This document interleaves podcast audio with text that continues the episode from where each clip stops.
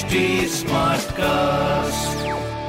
आप सुन रहे हैं एच डी स्मार्ट कास्ट और ये है लाइव हिंदुस्तान प्रोडक्शन हाय नमस्कार मैं हूँ आरजे वैभव और आप सुन रहे हैं कानपुर स्मार्ट न्यूज़ और इस हफ़्ते में ही आपको आपके शहर कानपुर की खबरें देने वाला हूँ।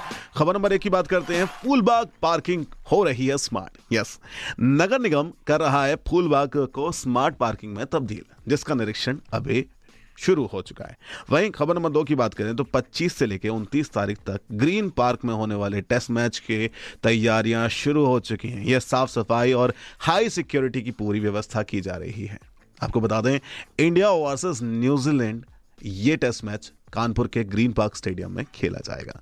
वहीं खबर नंबर तीन की बात करें तो कानपुर की नई सड़क बनने जा रही है। अब 28.5 लाख से बनेगी नई सड़क कानपुर नगर निगम के हाथ में है इसकी बागडोर। तो, तो ये थी कुछ खबरें जो मैंने प्राप्त की हैं प्रदेश के नंबर वन अखबार हिंदुस्तान अखबार से।